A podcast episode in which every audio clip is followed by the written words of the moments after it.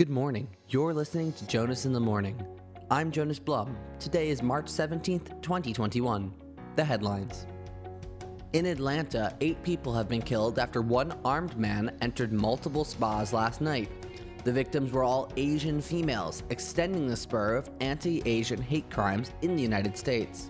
The suspect is in custody. 21 year old Robert Aaron Long was arrested by the Crisp County Sheriff's Office last night. Calls for Governor of New York Andrew Cuomo to resign have now extended to the president's office. In an ABC News interview this morning, President Joe Biden said Cuomo should resign and could possibly face prosecution. This is in the wake of new tapes surfacing corroborating the governor's sexual misconduct. Cuomo has denied all claims and refused to resign. Despite the fervor on Capitol Hill, border towns are actually suffering from a downturn of immigration at the southern border.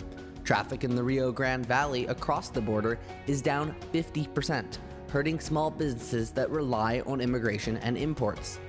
Hidalgo County Judge Richard Cortez says, quote, the border is shut down to most everyone, unquote.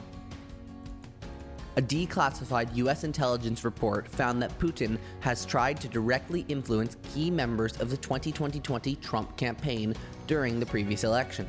Though names are not mentioned, the report clearly alludes to the former president's lawyer, Rudy Giuliani, being a key target. The report also confirms that the Hugo Chavez voting story was a Russian made hoax.